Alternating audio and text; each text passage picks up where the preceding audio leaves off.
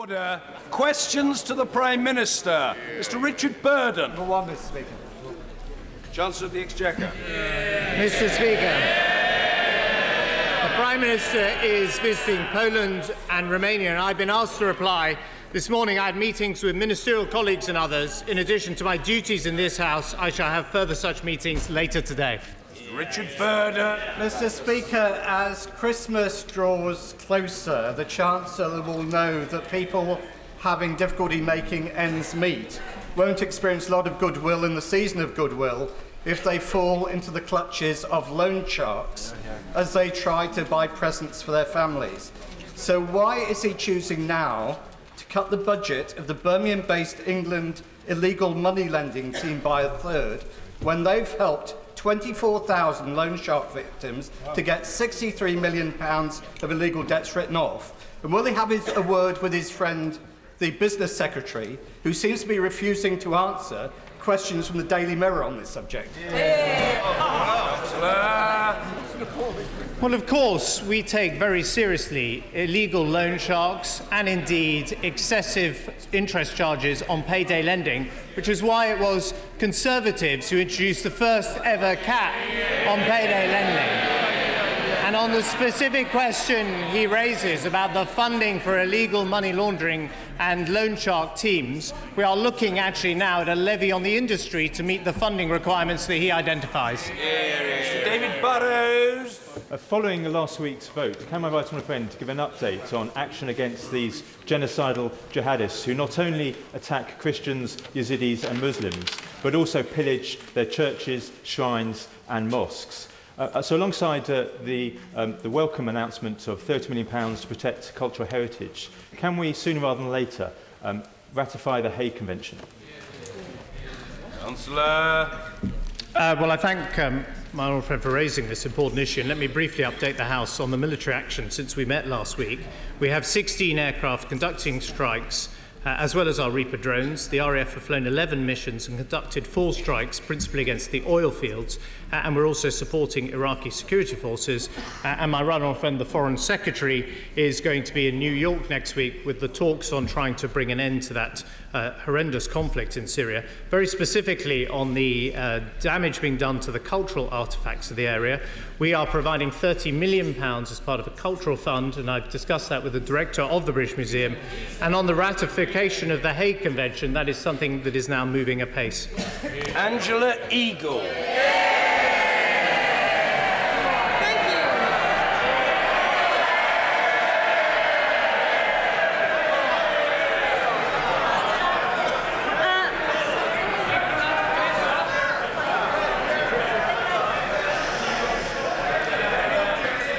Thank you, Mr. Speaker. It's, it's nice to get such a warm welcome. Uh, now, Mr. Speaker, uh, our hearts go out to all those suffering the consequences of severe flooding in the northwest this week, with thousands of families and businesses affected. The priority has got to be for the government to get immediate help to all of them. Yet, one year on from the 2013 14 floods, it emerged that only 15% of those affected had received payments from the government's Repair and Renew scheme. So, does the Chancellor agree with me that this cannot possibly be allowed to happen again? These people need urgent help now. So, will the Chancellor today give the House a guarantee that people w- will receive the help that they need and quickly? Well, first of all, let, I, let me welcome the Honourable Lady to her place and the uh, warm support she has on the other side. Uh, let me first uh, join her in expressing uh, the uh, sympathy of the whole House to those who have been affected by these terrible floods, the record rainfall that has hit uh, Cumbria and uh, Lancashire. Uh, the update is that we have just one severe flood warning still in place, and power has been restored to 168,000 homes, and the West Coast Main Line is open. But we've got to be there for the long term for these families.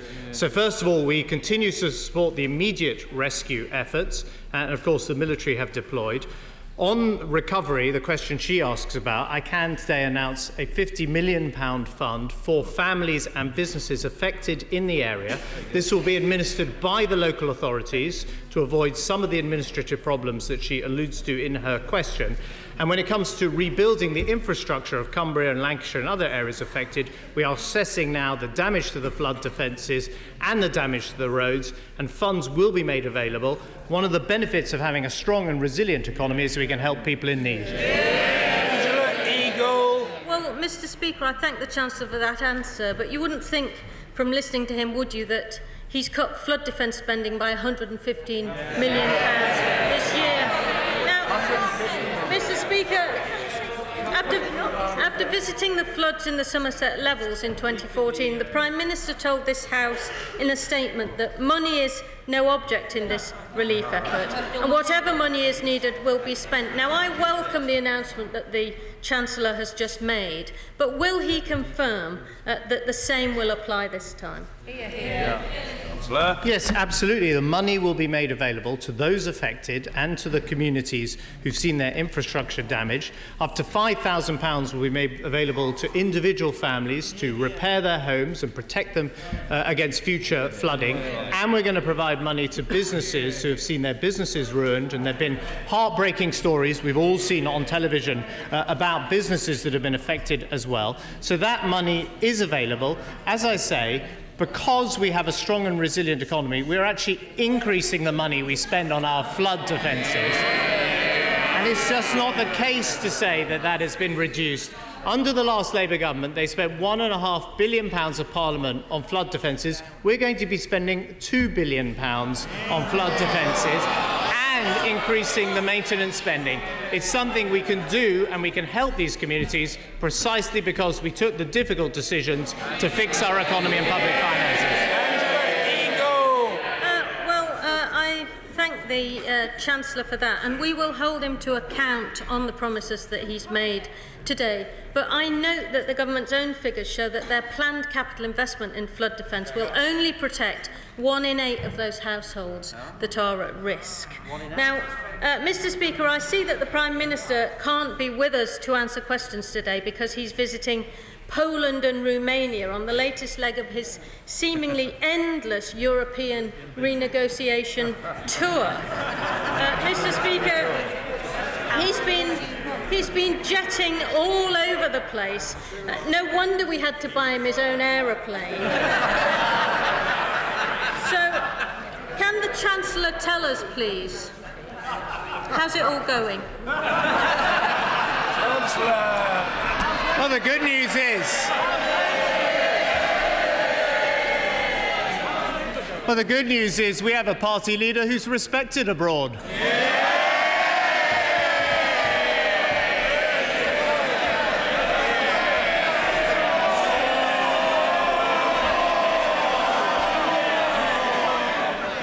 Prime Minister is in Central and Eastern Europe because we're fighting for a better deal for Britain, something that never would have happened if there had been a Labour government. Well, Mr. Speaker, I have to tell him that many of his own backbenchers are pretty unimpressed with how it's going. so far.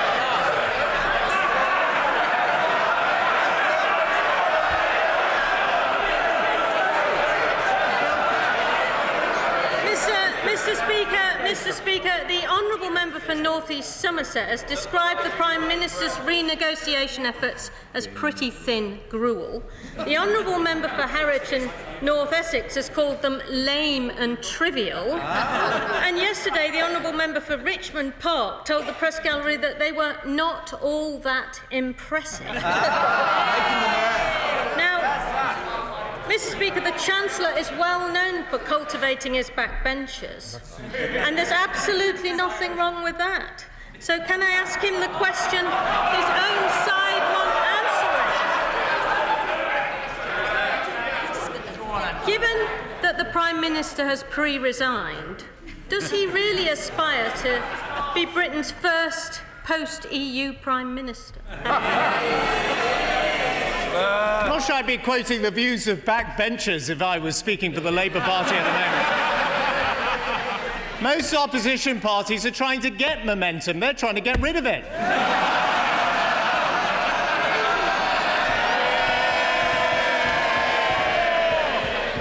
We are fighting for a good deal for Britain in Europe.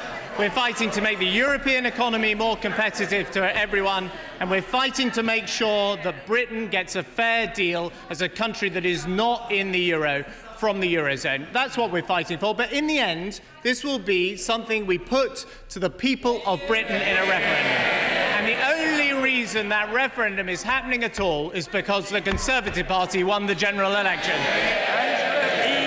Uh, Mr. Speaker, the Chancellor, instead of obsessing about issues in the Labour Party, should be condemning the appalling activities in Conservative yeah. Future and the Tory bullying scandal. Now, I notice he didn't. I noticed he didn't answer the question about his own prime ministerial activities. He might be worried about uh, somebody a few places down him on the bench. I'm not sure. But she's looking cross. She's looking very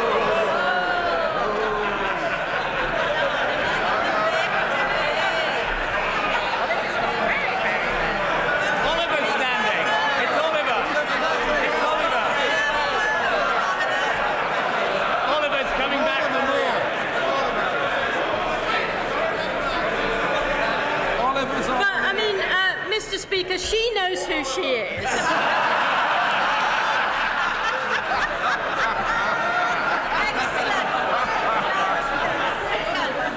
Mr. Speaker, if he won't listen, if he won't listen of his own backbenchers, perhaps he'll listen to someone who's written in. I've, I've got here a letter. It, Mr. Speaker. Mr. Speaker. Mr. Speaker. It's from Donald of Brussels.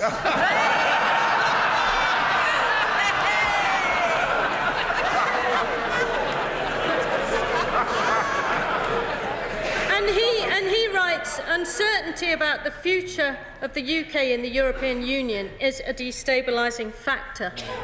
He's right, isn't he? Well, since the Conservative Party announced its policy on the referendum, we have received the lion's share of investment into Europe here in this country. It's because we've built a strong economy. That's because we stand up for Britain's interests abroad. And we've made this a competitive place to grow and build a business. But look, while we're quoting missives, there's someone called Tony who's been writing today. happens to be the most successful Labour leader in history, and he is describing the Labour Party as a complete tragedy at the moment. Can I suggest that she ask some serious questions about the health service, the economy, about social care? She can ask any of these questions. She's got one more question. Let's hear it. Mr Speaker, I prefer this quote from Tony. Just mouth the words, five more Tory years, and you feel your senses and reason repulsed by what they've done to our country. Yeah.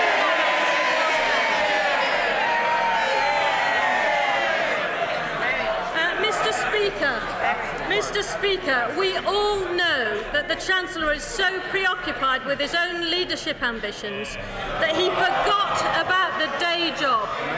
And that's why he ended up trying to slash working families' tax credits in the budget. Isn't it about time that he focused on the national interest rather than his own interest? Yeah.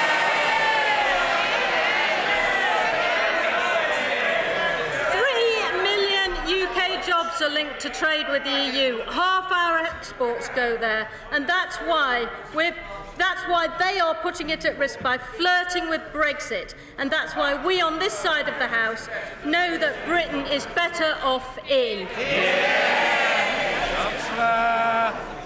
But I thought the Labour Party voted for the referendum when it came before the House of Commons. We're fighting for a better deal for Britain in Europe. And the truth is this this week we've shown we've got an economic plan that is delivering for Britain. And whether it's well funded flood defences, or putting money into our National Health Service, or backing our teachers in the schools, or introducing a national living wage, we are delivering security for the working people of Britain and their economic and national security would be put at risk if the Labour Party ever got back into office. Thank you, Mr. Speaker.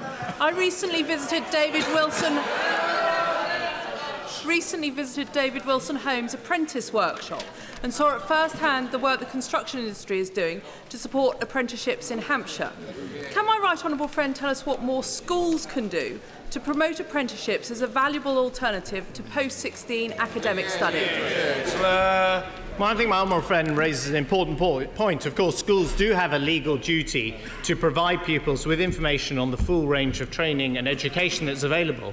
And if schools in her constituency can now tell their pupils about the increase in the number of apprenticeship places that we are funding, there are going to be 3 million apprentices in this parliament. That is a huge commitment to young people in this country. It's also a big commitment to the construction industry. We want the homes to be built. One of the challenges is getting skilled people in that industry, and that's something that no doubt was raised by the business she spoke to. The 3 million apprentices are going to help.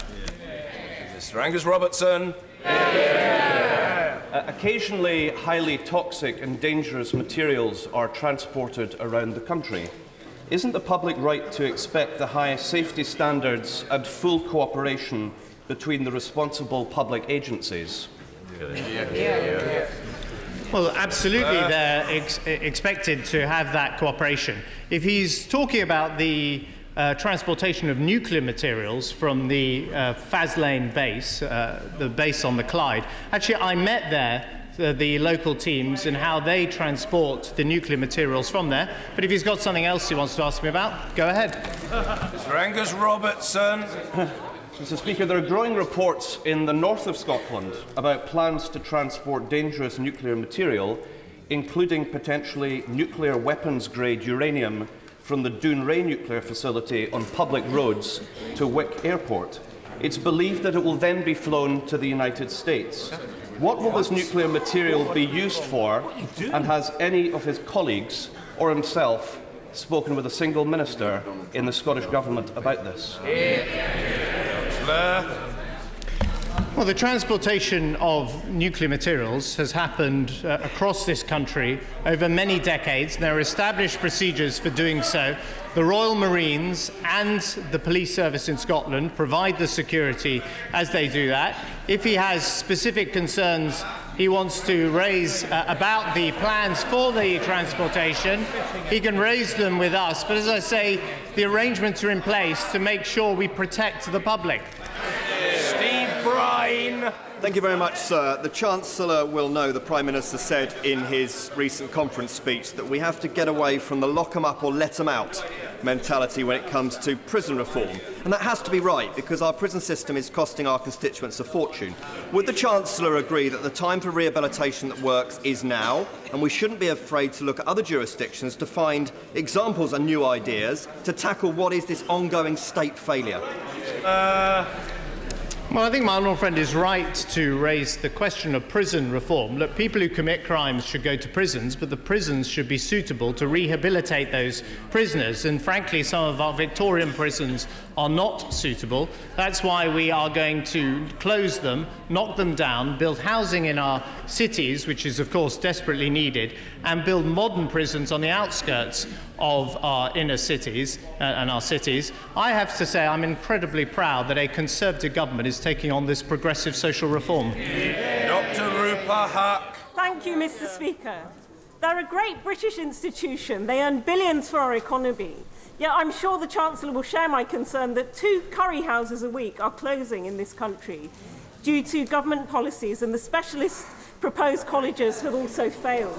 So, as a fan himself, Will he review the situation? He once likened the elements of a strong economy to that of a good curry. And will he head off the coming curry crisis?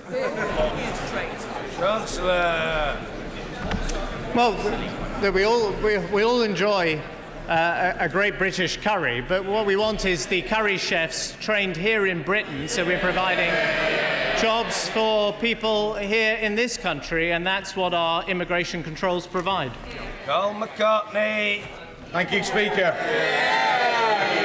My right honourable friend is well aware from my repeated representations to him and his colleagues of the need for a southern relief road and eastern bypass for Lincoln, which have been delayed by bureaucracy for nearly 100 years. He and his government colleagues are well acquainted with the need to drive growth and local economic well-being, utilising appropriate infrastructure improvements to fuel the Midlands engine. But what would my right honourable friend say to my constituents should he visit the beautiful city of Lincoln, other than any new road is eventually better than no road? Well, first of all, I congratulate my honourable friend on securing £50 million of extra funding for Lincoln and ensuring that a bypass is going to go ahead. I have spoken to him and I know he has concerns that the bypass is not big enough, that it needs to be a, a dual lane bypass. Let's continue to have those conversations. And, and what we need, uh, both of us, is to make sure that the local authorities agree with his assessment as well. And I'm happy to help him in that task. Alison Thewliss. Thank you, Mr. Speaker.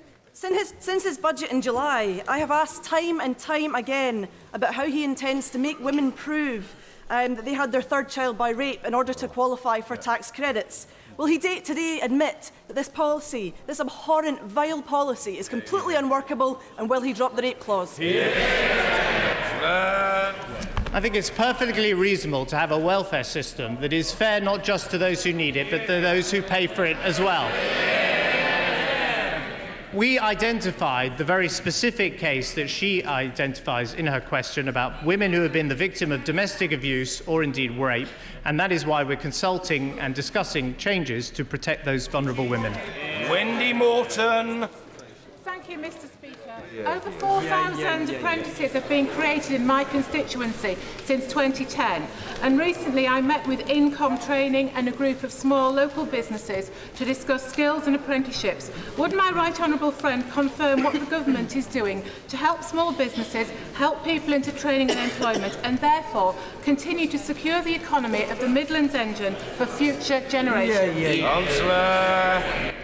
Well, the great news is that jobs are being created in the Midlands engine and indeed in her constituency, and we're investing in infrastructure there as well. We're also investing in the skills of the next generation with the apprentices that she talks about, and we're backing the small businesses by cutting the corporation tax that small businesses pay and indeed increasing the employment allowance so they can take on more people without paying the jobs tax. Dr. Philippa Whitford. Yeah. Thank you, Mr. Speaker. Médecins Sans Frontières report that despite giving GPS coordinates, several of their hospitals have been bombed by both coalition and particularly Assad forces in Syria, Yemen, and Afghanistan, killing medics as well as patients. Can the Chancellor explain, with so many forces involved in airstrikes, how the government proposes to avoid this in the future? Yeah. Well, uh, first of all, of course, there was the, the tragic uh, situation of the bombing of the hospital, which she mentioned, and there is a review going on uh, to make sure that uh, the coalition uh, has got accurate information for its strikes. Uh, the, when it comes to Yemen, uh, we're working with the Saudi government to make sure that they can review this information and that the information is accurate. As for the Syrian government and Assad, I'm afraid we have no control over them. It's one of the reasons why we'd like to see Assad go. Mak.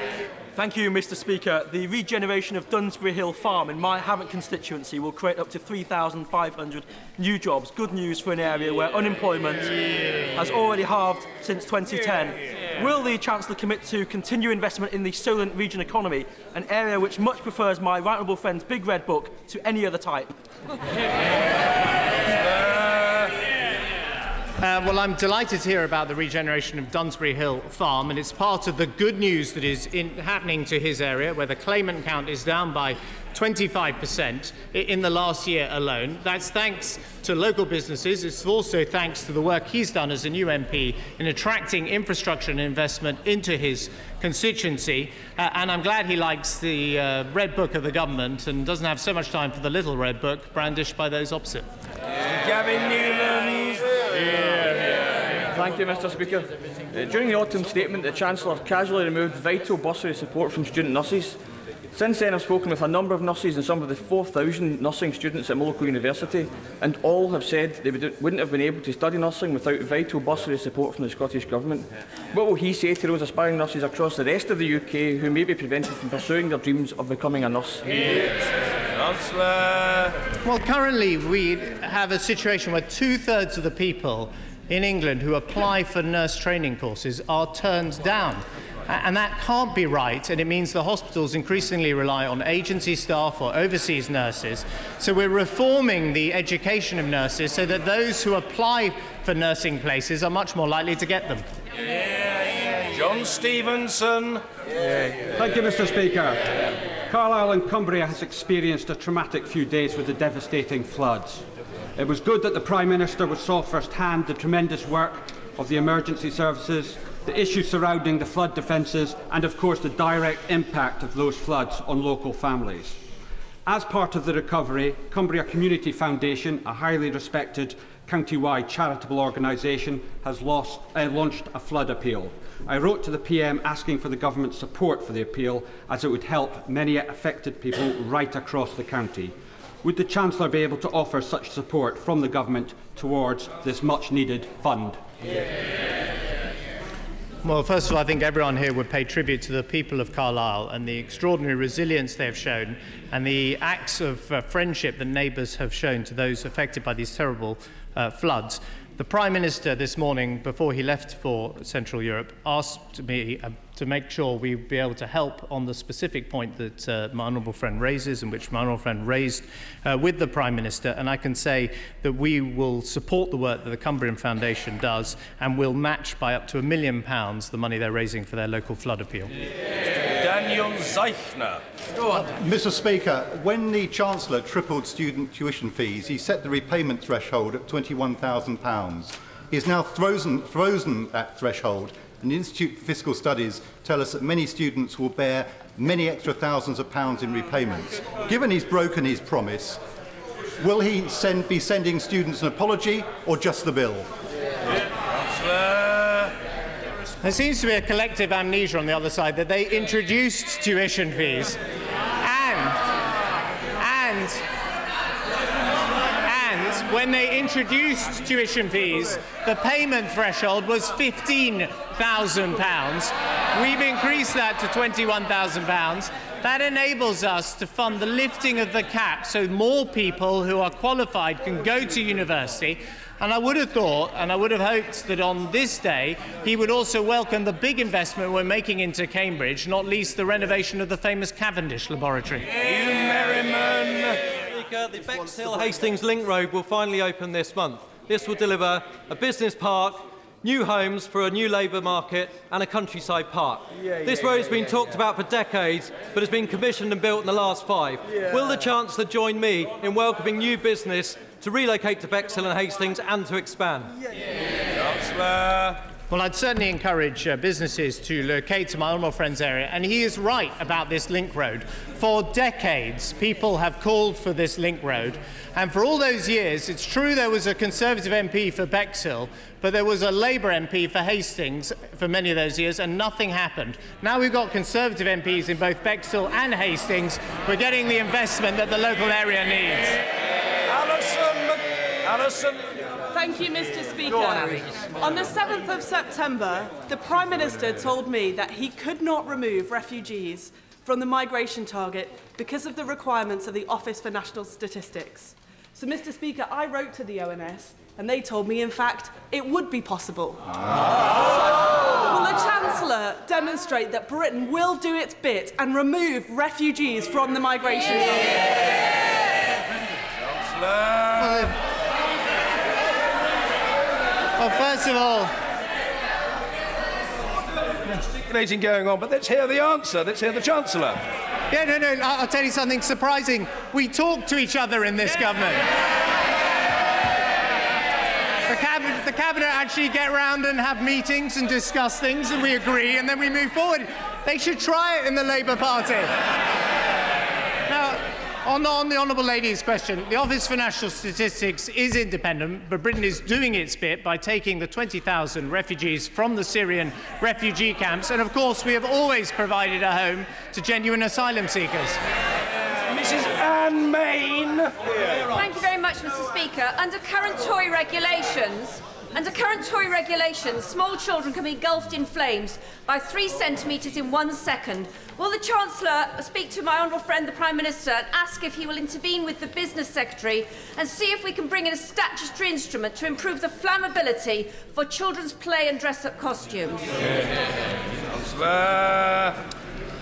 Um, I think my, my honourable friend is quite right to raise uh, this case, and of course, we all saw the, the tragedy that befell the family of the uh, Strictly Come Dancing presenter and the campaign that her family uh, have undertaken to change the regulations in this space. It's true that we don't have the same flame retardant regulations for fancy dress costumes for children. That seems wrong. I know my honourable friend, the business secretary, is looking at it and will make sure it changes. Stephen Timms. Uh, thank you, Mr. Speaker. Will the Chancellor take this opportunity to correct the bizarre claim made yesterday by Donald Trump about parts of London yes. being no-go for the Metropolitan Police? And will he, will he point out to Mr Trump there are in fact excellent relationships between the Muslim communities of London and the police? Well, I think, I think the Honourable Gentleman speaks for everyone in this House. Uh, the Metropolitan Police do a brilliant job, and of course, they have fantastic relations with British Muslims, and British Muslims have made a massive contribution to our country. I mean, frankly, Donald Trump's comments fly in the face of the founding principles of the United States, and it's one of the reasons why those founding principles have proved such an inspiration to so many people over the last couple of hundred years. And I think the best way to defeat nonsense like this is to engage in robust democratic debate and make it very clear that his views are not welcome. Mr. Derek Thomas. Thank, thank you, Mr. Speaker. Cornwall, Cornwall Hospice Care in my uh, in Cornwall, one one of their hospices in my constituency, just on the border, are well appreciated and respected by my constituents. But the issue they have is they, can, they cannot run to capacity because they only receive 11% of their funding from the NHS funding. Would the Chancellor please work with me and my other colleagues in Cornwall to see what more money we can put into our, our hospices and Cornwall hospice care? Well, I know my honourable friend is a strong uh, champion of his community and for the hospice that he uh, talks about. Uh, we have taken steps to help the hospice movement, not least, uh, for example, removing the VAT that they paid in the last Parliament. I think we want to get the right balance. I think it's a good thing that our hospices are funded in part by local charities and uh, supported so strongly by the local community. They also need the backing of the NHS. And of course, we're now putting the money into the NHS because we have a strong economy so that they can help the hospice movement. And very grateful, Mr. Speaker. Um, Mr. Speaker, if um, business rates are, e are um, localised without equalisation, my own authority, Gateshead, will lose £9.4 million per year, and that's on top of already severe revenue support grant cuts which are proposed.